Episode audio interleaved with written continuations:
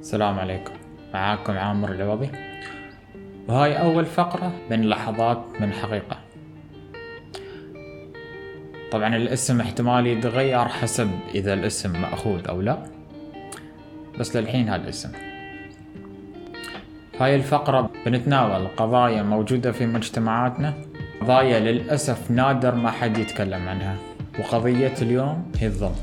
الظلم موجود في معظم المؤسسات.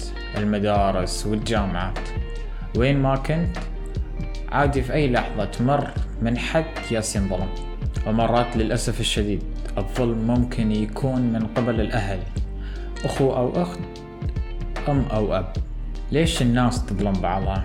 ليش الأكبر سن يظلم الأصغر؟ ليش المسؤول يظلم الموظف؟ خلوني أعطيكم مثال مثال بسيط عن الظلم تخيل أو تخيلي معي صرتوا تزورون حد من أهاليكم اللي ساكن في عمارة. وباركنات العمارة اللي هي داخل البناية. طبعا تعرفون هاي للسكان. بس الباركنات الخارجية عادة تكون للكل. بس هالمرة في هالبناية الباركنات هاي كانت بس للسكان. وأي حد يوقف في الباركن يتخالف. نقول ألف درهم. ألف درهم وايدة صح؟ وايد. على مخالفة باركن بس هاي المخالفة. ألف درهم. صرتوا زرتوا أهلكم. من خلصتوا طلعتوا سرتوا عند سيارتكم وشفتوا ورقة. شفتوا الورقة ورقة مخالفة.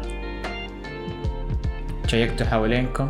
ما في أي دليل أو أي لوحة. تقول إن هالباركينج مخصص بس لسكان البناية. ما تحسون ما تحسون إن ظلم إنكم تخالفتوا؟ بس أنت بتدفع مو بعدل. يعني بتتحاسب على شيء أنت ما سويته. طبعا الحمد لله إن إحنا في الإمارات هالأشياء نادر ما تستوي. وحتى إذا استوت إذا كلمت الشرطة أو إذا في دبي كلمت RT عادي يكنسلوا لك المخالفة. ويحطون لوحات تدل أن هالمنطقة للسكان فقط. فالحمد لله على النعمة. طبعا فكرة الظلم أو هالناحية من الظلم موجودة في وايد أماكن حتى في الدوامات. طبعا اللي يداوم يعرف عن هالأشياء للأسف يعني. والناس اللي يظلمون. يأثرون بشكل مش طبيعي على نفسيات الناس.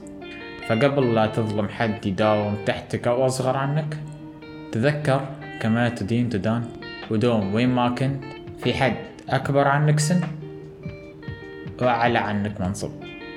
والسلام عليكم والحافظ الله.